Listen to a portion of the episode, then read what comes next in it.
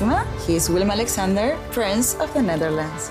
How did an Argentinian lady end up on Wall Street? That's a long story. Well, I have time. Mama, Oh, het is Maxima.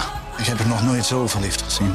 Screw everyone. All I care about is you. Maxima. Vanaf 20 april alleen bij Videoland. Alice in Wonderland. Achter de spiegel. Aflevering 33 door Marieke Hebing. Alice heeft aan een mug bekend dat zij haar naam niet kwijt zou willen raken. Ik weet het nog zo net niet, ging de mug op zorgeloze toon voort. Neem nou alleen al hoe handig het zou zijn als je naar huis kon gaan zonder.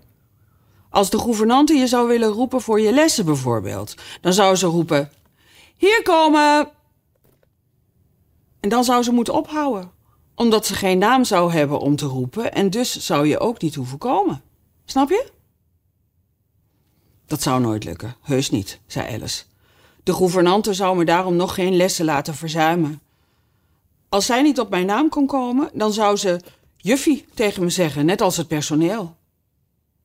Nou, als ze juffie zou zeggen en verder niks, merkte de mug op, dan zou jij haar huiswerk kunnen geven en zelf niks hoeven doen. Dat is een grapje. Had jij het maar gemaakt? Waarom zou ik het gemaakt moeten hebben? vroeg Alice. Het is heel flauw. Maar de mug zuchtte slechts diep terwijl twee dikke tranen over haar wangen omlaag kwamen rollen. U moet geen grapjes maken, zei Alice, als het u zo droefgeestig maakt. Toen volgde er weer zo'n zwaarmoedig zuchtje. En dit keer scheen de mug zichzelf echt weggezucht te hebben. Want toen Alice opkeek, was er helemaal niets te zien op het twijgje. En doordat ze behoorlijk verkleumd raakte van zo lang stilzitten, stond ze op en liep door. Heel gauw kwam ze bij een akker met een bos aan de andere kant. Het zag er veel donkerder uit dan het vorige bos. En Alice was een beetje bang om erin te gaan. Maar bij nader inzien besloot ze verder te gaan. Want ik ga zeker niet terug, dacht ze bij zichzelf. En dit was de enige weg naar het achtste veld. Dit moet het bos zijn, zei ze bedachtzaam tegen zichzelf, waar de dingen geen namen hebben. Ik vraag me af wat er met mijn naam gebeurt als ik inga. Kwijt wil ik hem in geen geval, want dan zouden ze me een nieuwe moeten geven en dat zou hoogstwaarschijnlijk een lelijke zijn. Aan de andere kant zou het leuk zijn om op zoek te gaan naar het wezen dat mijn oude naam heeft gekregen. Dat doet denken aan de advertenties. Je weet wel, wanneer mensen honden kwijt zijn. Luistert naar de naam Hector. Had een koperen ketting om. Stel je eens voor dat je tegen alles wat je tegenkomt Alice zou zeggen, tot er eentje antwoord gaf. Hoewel, als ze slim waren, dan zouden ze helemaal geen antwoord geven. Zo was ze aan het klessenbessen toen ze het bos bereikte. Dat zag er erg koel en donker uit. Nou, het is in elk geval een hele troost, zei ze terwijl ze onder de bomen stapte, om na het zo warm gehad te hebben, nu lekker in de. in de. waar in te lopen? Ging ze voort.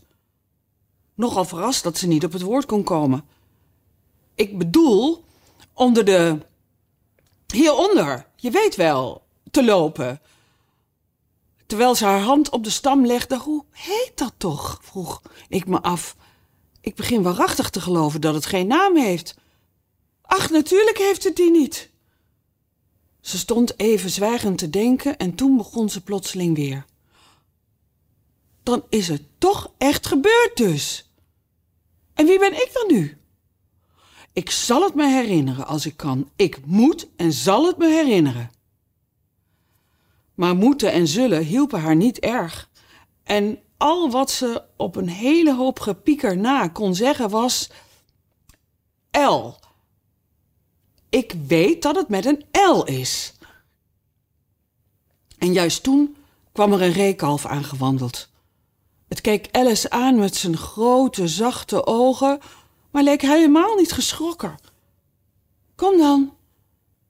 Kom dan, zei Alice terwijl ze haar hand uitstak en het kalf probeerde te aaien. Maar het deinsde alleen wat achteruit en stond haar toen weer aan te kijken. Hoe noem jij je? zei het kalf tenslotte. Wat had het een zachte, lieve stem. Wist ik het maar, dacht die arme Alice. Ze antwoordde nogal somber. Niks op dit moment. Denk nog eens na, zei het kalf. Hier schiet je niets meer op. Alice dacht na, maar zonder resultaat. Zou jij me alsjeblieft willen zeggen hoe jij je noemt? vroeg ze verlegen. Dat zou best eens kunnen helpen. Ik zal het je zeggen als je een eindje meegaat, zei het kalf. Hier kan ik het me niet herinneren. Dus liepen ze samen door het bos, Alice met haar armen liefdevol om de zachte hals van het reekalf geklemd, totdat ze op een andere akker uitkwamen. En daar maakte het kalf een plotse luchtsprong en schudde Alice's arm van zich af. Ik ben een reekalf, riep het met een verrukte stem. En jij, goeie genade, je bent een mensenkind. Een plotse blik van schrik kwam in zijn prachtige bruine ogen en even later was het op volle snelheid weggestoven. Alice stond het na te kijken, bijna geroerd tot tranen, verpletterd als ze was door het plotse verlies van haar lieve kleine medereiziger. Maar ik weet mijn naam nu, zei ze. Dat is tenslotte iets. Alice. Alice. Dat vergeet ik niet meer. En nu, welke van die twee wegwijzers moet ik volgen, vraag ik me af. Erg moeilijk te beantwoorden was de vraag niet, aangezien er slechts één weg door het bos liep en de twee wegwijzers beide die kant op wezen. Ik kom er wel achter, zei Alice tot zichzelf, als de weg zich splitst en ze verschillende kanten op wijzen. Maar daar leek niet veel kans op te zijn. Ze liep al maar verder, een heel eind, maar steeds als de weg zich splitste, stonden er vaste prik twee borden die dezelfde kant op wezen. Het ene met het opschrift naar Fiedeldijs huis en het ander naar het huis van Fiedeldop. Ik dacht toch heus, zei Alice tenslotte, dat ze in hetzelfde huis wonen. Vreemd dat ik daar niet eerder aan gedacht heb.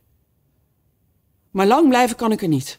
Ik ga er even langs en dan zeg ik: Hoe maakt u het? En dan vraag ik ze hoe ik uit het bos kom. En als ik het achtste veld nou maar bereik voor het donker wordt. Zo wandelde ze voort, in zichzelf pratend, totdat ze, terwijl ze een scherpe hoek omsloeg, op twee dikke mannetjes stuitte. Zo plotseling dat ze onwillekeurig achteruit deinsde. Maar al gauw had ze zich weer onder controle, want dit waren op en top Fiedeldij en Fiedeldop. De volgende aflevering wordt gelezen door Gaite Jansen. Alice in Wonderland is een podcast van Internationaal Theater Amsterdam, Het Parool en Stepping Stone Producties. Vertaling Nicolaas Matsier, uitgeverij Meulenhof Boekerij.